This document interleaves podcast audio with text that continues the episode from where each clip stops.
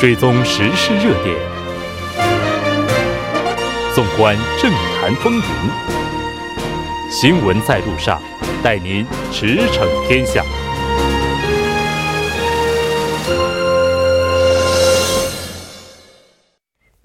新闻在路上，带您驰骋天下。欢迎回来，这里是正在为您直播的 TBS EFM 调频一零点三。新闻在路上，在接下来的半个小时，将为您带来此时此刻主要新闻、环球连线以及一周体坛。广告过后，马上回来。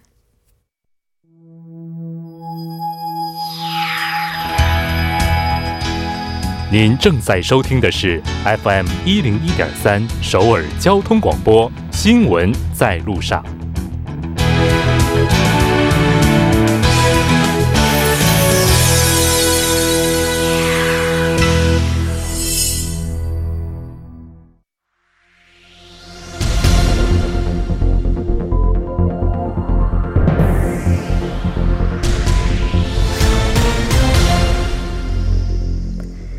此时此刻，主要新闻。接下来把时间交给新闻播报员孔苏，我们稍后再见。下面是本时段新闻。美国白宫发言人桑德斯表示，虽然北韩本月初接连进行发射，但美国总统特朗普依然认为自己和北韩国务委员长金正恩的关系很不错。随同特朗普访问日本的桑德斯，当地时间二十六号接受美国全国广播公司采访时表示，总统相信金正恩会遵守承诺，认为双方能够同走无核化之路。此前，特朗普发推文称，北韩发射体只是小武器，仍对北韩展现信任。桑德斯称，特朗普在发展北美关系的过程中，真诚为无核化做努力。在谈到美国民主党总统候选人前副总统乔拜登将金正恩称为独裁者时，桑德斯表示，金正恩认为其是智力低下的笨蛋。特朗普的看法与金正恩一致。下一条新闻：正在访日的美国总统特朗普二十七号与日本首相安倍晋三开始举行首脑会谈。特朗普总统在会谈开始前表示，正与日本就贸易问题进行磋商，还将解决贸易不平衡问题。美国和日本的关系超过史上任何一时期。此外，特朗普还就北韩无核化谈判说将有不错的进展。安倍说将展开坦率而富有建设性的会谈。特朗普总统一直向日本施压，要求早日达成贸易协议。在与安倍首相会面后，他表示将磋商推迟到日本七月参议院选举之后。此次会谈除了贸易外，还将讨论防卫费问题、北韩问题等。下一条新闻。欧洲的政治格局发生了巨大变化。本月二十三号至二十六号举行了欧洲议会选举。截止日前的计票结果，曾经在过去几十年占据欧洲政治中心的中间偏右和中间偏左政党将失势，而极右民粹主义者政党和绿党的势力则快速增长。根据欧洲议会实时更新的预测议席数结果，截至当天下午十一点三十分，在全体七百五十一个席位中，具有中立右派倾向的欧洲国民党集团将获得一百七十八个席位。虽然仍是欧洲议会内第一，但却比上次减少了约三十九个席位。而据预测，在此次选举中备受关注的反难民、反欧盟的三个极右民粹主义者政党的议席数将增加十九席至一百七十三席。下一条新闻：非洲猪瘟肆虐越南，形势依然很严峻。日前，越南国土面积的三分之二左右已经发生了非洲猪瘟疫情，而南部地区正在从旱季转变为雨季，防疫当局担心疫情会进一步扩散。据越南当地媒体二十七号报道，本月二十五号，越南南部明特市的养猪农户也发现了非洲猪瘟。越南全国已有百分之六十六点七的地区发生疫情，当地饲养的生猪已有一百七十万头以上被宰杀，占生猪总数的百分之五以上。越南当局提醒有关部门，南部地区正从旱季转为雨季，猪瘟发病地区可能还会增加，需要格外注意。以上就是本时段新闻。接下来马上为您带来我们今天的环球连线。那我们今天要连线的是本台驻釜山特邀通讯员尹云岩，尹记者你好。你好，木真好，听众朋友们晚上好。非常高兴和您一起来了解今天的主要话题。那我们先来看一下今天您要介绍的内容是什么呢？呃，今天想要给听众朋友们介绍的是，就是雷诺三星汽车公司釜山工厂这个停产的一些相关消息。嗯，是的。嗯，我们看到，我们嗯，您请讲。呃，我们知道，其实这个雷诺三星汽车公司它的前身呢是三星汽车公司的，它是一九九五年三月时候成立的，然后呢十月的时候就是在釜山建立了工厂，开始投入生产了。但是呢，在一九九九年这个外汇危机的这个影响呢，致使他在两千年的时候与这个法资的这个雷诺集团呢，就是进行洽谈。洽谈之后呢，雷诺集团就持有了百分之七十九点九的股份。三星信用卡与职工联合持股协会呢，分别持有百分之十九点九和百分之零点二的股份。当然呢，从此以后这个改名为呢，就是雷诺三星汽车股份有限公司，是这样的。是的，但是我们看到现在雷诺三星和员工之间工会这边哈，也是就薪资问题，从大概去年六月份开始就进入了谈判的阶段，但这个谈判目前看来也是。屡屡遭遇挫折，对呀，就是刚才您也提到了，它是从去年六月就开始了，但是呢，因为这个协商不够顺利呢，进入呢僵局，导致这个去年十月份开始呢，就出现了釜山工厂的这个部分的这种罢工，最严重的呢是上个月的二十四号、三十号，还有这个月的二十四号呢，就出现了。三次的这个釜山工厂的就全面的停产的这样的一种现象，或者说是局面。嗯，那么刚才你也提到了这个协商呢，从去年开始持续到今年五月的时候呢，已经就是十一个月的时间了。对于双方来讲，劳资双方来讲呢，应该都是非常 艰辛的一些呃事情。呃，其实呢，好在这个六呃五月十六号的时候呢，双方其实呢同意呢要签订一个临时的这种协定的，其实有过这样一个协议。那么当时呢，这个当呃签订临时协的内容呢，大体是这样的，就是说劳工协会我同意在这个基本工资不涨的情况下，但是呢要支付给员工呢一百万的这个补偿费，嗯，而且呢午餐的补助费呢也要涨到涨到三万五千韩币。然后呢，还要有什么绩效工资啊，还有生产奖励金等等。当然了，为了缓冲的这个劳动的压力呢，还要补充六十名的这个职业培训生来缓解一下就劳动压力的。嗯，呃，原来的这个午餐时间呢是四十五分钟，后来呢协议上规定呢延长至一个小时。所以说呢，已经达成过这样一个协议，但是这个协议呢，他们说好呢是二十一号的时候。经过投票的形式，就是投赞成票或者是反对票，来最后决定，就是说我们能不能通过这个协议是这样的。但是二十一号的这个投票结果呢，不尽人意。嗯，是这样的，佛山工厂这边呢 是赞成是五十二点八，反对是四十七点二。但是销售和服务部门的投票结果呢是赞成三十四点四百分之的哈，那么就反对是百分之六点六十五点五。这样平均起来看。还是呢，就是说反对更多，赞成更少。这样的话呢，这个协商呢，可以说又回到了这个原点了，是这样的情况。是的。刚刚您也提到了，二十一号是先先进行了一轮投票。那我们看到这一轮，应该说临时协议案是被否决了。之后，工会方面是召开了紧急会议，在二十三号的时候向公司发送了敦促尽快进行再协商的这个公文。但在之后的二十四号当天呢，就向全体工会成员通报了由三十四人啊参与指名罢工的这个活动。呃，罢工的时间也。就是在今天，对呀，所以说呢，他们呢，今天我我不知道首尔那边的天气怎么样，釜山这边呢，真的是风也大，雨也大。嗯，但是呢，这个工会这边呢，依然呢冒雨举行了这个为期一天的这个三十四人的这个指名的这种罢工，而且呢，在釜山工厂的门口呢，还搭了这个帐篷静坐示威。嗯，劳工协会他们表示呢，这个罢工是否会持续，要看呢就是今后的协商的进展情况而定。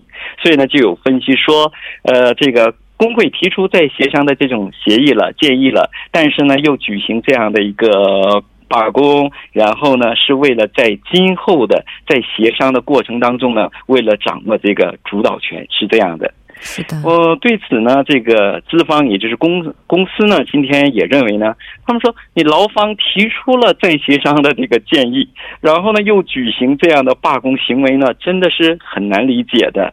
他们说呢，我们已经举行过这样的一次这个呃临呃决定的临时协议。如果呢，在今后再想通过这种呃投票的这种现呃形式来决定呢，是不太现实的。所以呢，呃，希望呢双方呢都能以这种积极的而且呢务实的态度呢，在今年上半年完成了最终的这个协定。这是这个公司这方面的。一些表态，嗯嗯，其实啊，据了解，呃，釜山工厂的一些劳动者呢，对持续已经十一个多月的这种协商谈判呢，已经产生了这个疲劳感，所以我们呢也希望双方双方真的能以这种务实的态度，为了更长远的双方利益呢，尽快达成呢双方都能接受的这种协议，这也是我们的希望。是的。我们在今天节目当中也提到了釜山地区今天的狂风暴雨，它的这个程度甚至已经影响到了航班的起飞，但是室外的这些罢工也是照常进行进行的。嗯，那我们看到可以看出它。嗯嗯，这个态度非常的坚决哈。对对对，这个现在劳资双方本来计划是在今天举行实务者会议去讨论今后的协商日程，就这个相关方面，目前还是否有最新的消息出炉呢？呃，双方呢今天呢进行了就刚才的您所说的这个呃临时性的就是干事级别的这样的一个务实的会谈的会议，但是呢现在还没有发表这个最终。会怎样？嗯，今后呃会怎么样发展，或者有什么样的决定，还没有最新的消息出来。嗯，非常感谢尹记者为大家带来今天的这一期连线，我们下期再见。好的，下期再见。接下来关注一下这一时段的路况、交通以及气象信息。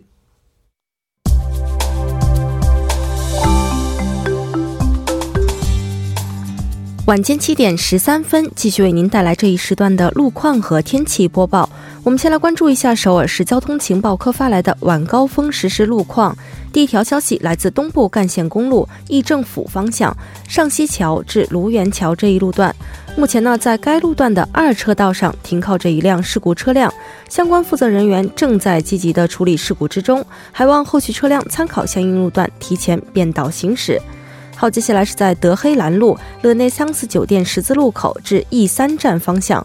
那在三十分钟之前，在该路段下行车道上进行的道路施工作业已经结束，路面恢复正常通行。好，接下来我们来关注一则交通临时管制的通告。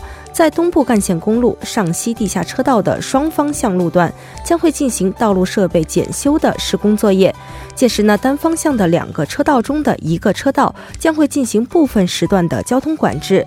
具体的管制时间是五月二十八日凌晨十二点至凌晨五点为止。好，我们继续来关注一下天气。目前江源岭西、岭南以及全罗北道等地还有小到中雨。此外呢，到今晚为止，内陆其他地区还会出现分散性的小雨。目前雨势呢虽然已经减弱，但是风力依然强劲。韩国气象厅预测，强对流天气将会持续到今天的夜间时段。从明天开始，伴随着降水的缩减，全国多数地区将会恢复到晴朗天气模式。气温方面呢，会逐渐的回升。好，我们来看一下城市天气预报：首尔多云转晴，十二度到二十五度。好的，以上就是这一时段的天气与路况信息。祝您一路好心情，我们稍后再见。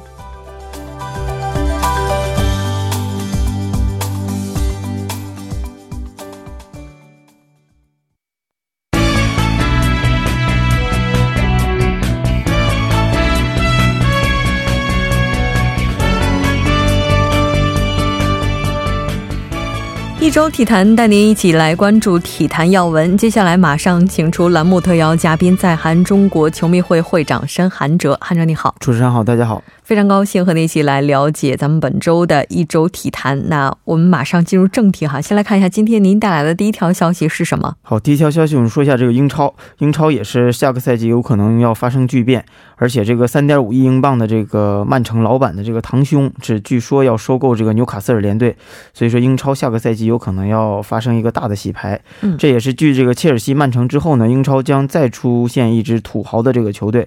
嗯，根据英国的一些媒体呢等多家媒体的最新消息呢，英国这个球队纽卡斯尔是已将完成这个易主的这个手续，而现在的这个老板呢也是同意出售球队，而新的老板呢则是这个来自这个阿联酋的这个富豪。嗯，值得一提的是这个，呃，谢赫哈利德同样是来自于这个阿比阿布扎比集团的这个一个老板，而且是这个曼城老板的这个堂兄。嗯，刚刚提到纽卡斯尔联队。这家球队的话，也是成立于一八八一年的一支非常古老的球队哈。那他现这个状况好像也差不多。嗯，没错，纽卡斯尔呢是一支非常在英超非常有历史的一个球队。嗯，而纽卡斯尔这些年呢是可以说是成绩也不是很好，而且俱乐部管理也是乱成了一团粥。嗯，许多球迷对他的这个老板也是非常不满意的，这个情绪也是达到了极点。而近几个赛季呢，这样这个阿什利也对这个球队。的投资是非常的少，导致这个纽卡丘纽卡斯尔的这个球员配置是越来越越的差。不只是球迷，包括这个纽卡斯尔的这个主帅也是，呃，非常的这个表示无奈。嗯，包括我小的时候也看这个纽卡斯尔的比赛，当时是非常喜欢这支球队。当时的这个像英格兰队的这个队长阿兰希勒，呃，迈克尔欧文都是在这个球队里头啊。所以说现在这个球队发生了这种巨变，也是非常的惋惜。但是我整体上。还是非常喜欢这支球队的那个蓝白军团的这支纽卡斯尔联队。是的，这支球队其实荣誉也是非常多哈，四次英格兰顶级联赛的冠军，六次英格兰足球杯的总杯冠军，一次国际城市博览会杯冠军，还有一次欧洲足球国际托托杯的冠军。没错，那这支球队接下来鹿死谁手尚未可知啊。没错，那我们再来看一下下一条消息。下一条消息，把目光转向我们自己这个中超。嗯，恒大与这个国安通过这个本轮的中超联赛呢，是缩小了这个比分的差距。呃，而争冠的这个悬念呢，是也是让这个恒大的主教练卡纳瓦罗做的是非常不错。中超联赛第十一轮，昨天也是战罢。嗯，广州恒大队在这个广州德比中呢，是一比零力克了这个深圳赵家业。与此同时呢，上海上港是主场二比一战胜了这个一直。呃，没有败绩的这个北京国安，嗯，终结了对手开季的这个十连胜。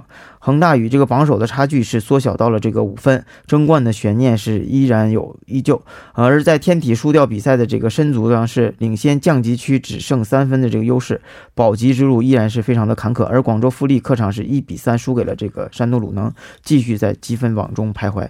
而且三山东鲁能这个赛季由这个李霄鹏那个指导来带队的这个来看打的是非常的好，而且我也。觉得这个山东鲁能这支球队这个赛季，呃，有可能呃可以拿到这个前三名。嗯，山东鲁能印象当中这支球队的话，好像似乎一直都是，就是不好不坏。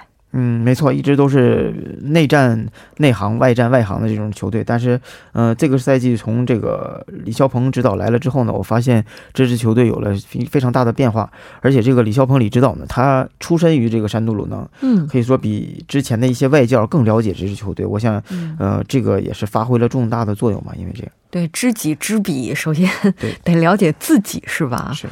这可能也是他成的关键之一了。那我们再来看一下下一条消息。好，下一条消息，我们说一下这个今天下午中国队在这个苏迪曼杯决赛中是以三比零横扫了这个最重要的对手日本队，嗯，重夺了这个苏杯。呃，捧杯时刻呢，万众期待，可以说是全民欢呼。冷静下来后呢，这个张军最后总结了这个国羽的这个夺冠时刻。三比零的比分获胜是我们没有想到的，但是我们有猜到对方会让渡边勇大肩。像日本队很有可能考虑到这个渡边勇大和这个远藤大由在上个月的这个亚锦赛中呢，刚刚赢过这个李俊慧和这个刘雨辰，所以没有排上这个最高的这个呃加村加世。呃，从我们教练的角度来看呢，这是有点心虚，呃，缺乏十足的这个自信心的表现。但是他们这个男双本来就不能稳定的赢我们这个双塔的，还是让球员来兼职。这一点来看，我们气势就占了这个上优。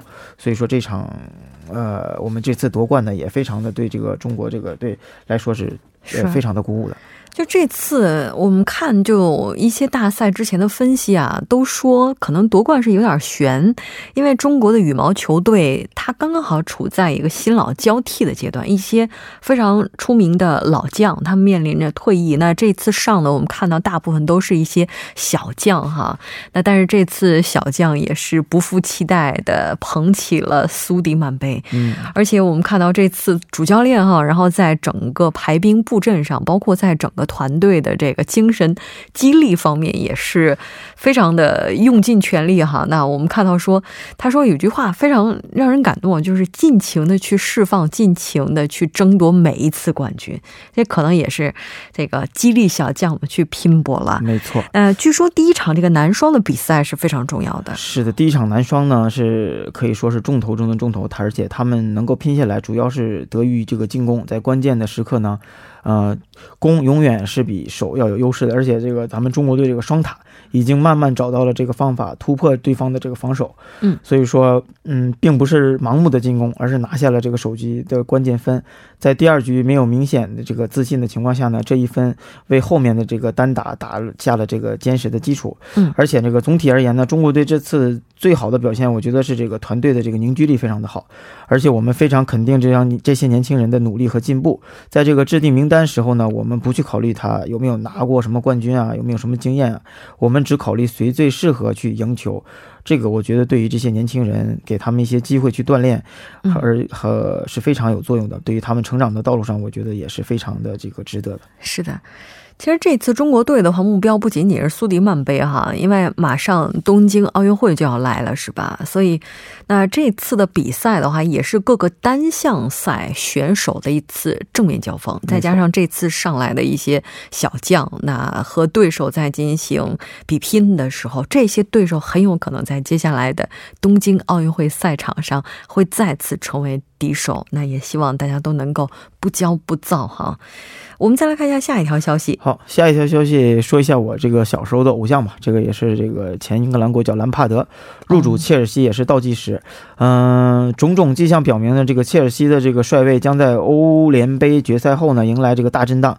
而一些英国的媒体呢，在今天其体育头条版就指出，这个之前效力于这个兰这个切尔西的这个兰帕德入主切尔西只是这个时间问题了。而这个尤文图斯也将会正式与切尔西接触。嗯，萨里有望在十月后重返意甲执教。嗯，四天后呢，本赛季的这个欧联杯决赛就要打响了，而这场比赛很可能是这个萨里在切尔西的这个最后一场比赛。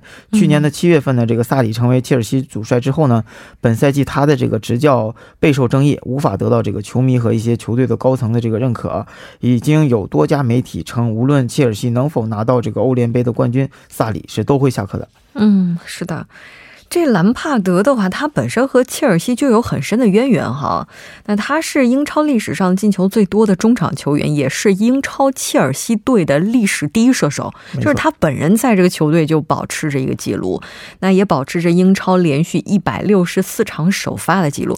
那你像他跟切尔西有这样的一个渊源，如果他未来就是以执教、以教练的身份重返切尔西的话，对于这个球队来讲，是不是有点像刚刚您提到的山东鲁能？对，而且。我要说的是，这个兰帕德他出自于这个切尔西的青训，包括他不只是了解这个一线队啊，包括这些青训的这些呃下面的梯队啊，他也是非常了解。而且这个兰帕德这个做事的方法，他之前也是这个切尔西一直的这个二队长。当时特里在的时候，他是二队长。嗯，特里退役之后呢，他一直作为队长，而且非常嗯沉稳。我觉得和这个李霄鹏是非常的像的。我觉得下个赛季有可能这个。切尔西就是咱们中国的这个山东鲁能是很有可能。嗯，是的，咱们可以期待一下兰帕德。再来看一下下一条消息。好，嗯，下一条消息只是说一下这个法甲吧。嗯，呃，法甲在这个五月二十五日凌晨呢，是一八至一九赛季的这个法甲联赛结束了，是他们的这个最后的一轮的全部较量，而且法甲上演了这个大结局。在联赛冠军的争夺战中呢，是巴黎是早早就这个。独孤求败，并且最终提前五轮夺冠。而这个里尔和这个里昂分别成为亚军和季军，而前者呢直接拿到了这个欧冠的门票，后者将参加这个欧冠的资格赛。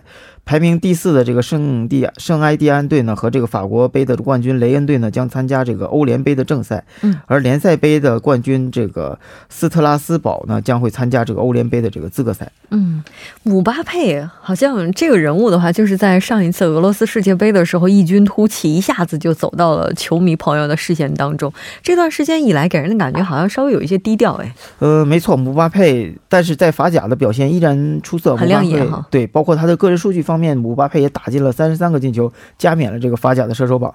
在助攻方面呢是这个呃尼姆球员的这个，则是以十四次助攻呃拿到这个助攻榜。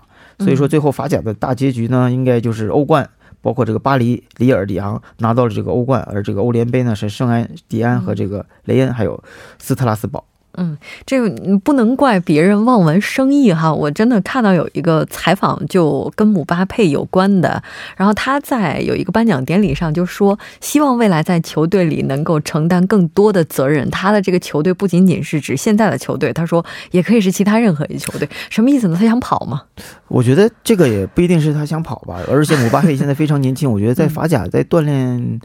嗯，一至两年之内再去英超或者是西甲更好的这个呃平台上去锻炼自己也是非常不错的。包括现在在西甲，他也是如鱼得水，拿到了这个射手王。嗯，对自己也是非常有提高的。是的，对他来讲，可能现在沉淀也是非常重要的。那哎，刚刚在休息的时间，这个韩哲还在说呢，孙球王接下来有可能会去到中国的大连。对我看到了这个。呃，大连一方今天在新闻上也报价了这个孙兴民，嗯，我觉得几个方面吧，一是这个大连一方现在这个攻击线上，啊，缺乏这么一个呃能得分的这个快马，而且孙兴民是属于亚洲外援，在中国的这个中超的这个亚外的这个政策上呢，他可以拿到优势。还有另外重要的一点呢，这个大连一方的现在主教练是崔康熙，崔主崔主教练，而且他也是之前这个全北现代的这个主教练，可能有这种种原因吧，呃，表示表示出来这个大连一方有可能是有有这个意望要报价这个孙孙兴民，但是成不成功呢？这个还是后话。嗯，您觉得这个成功的概率有多高呢？我觉得这个概率基本上是百分之五吧，百分之五，没错啊，也就是说还是有的一拼的。如果真的孙球王去了中国，相信一定会让很多中国球迷非常的激动哈。非常感谢韩哲，我们下期再见。好的，谢谢大家。那半点过后马上回来。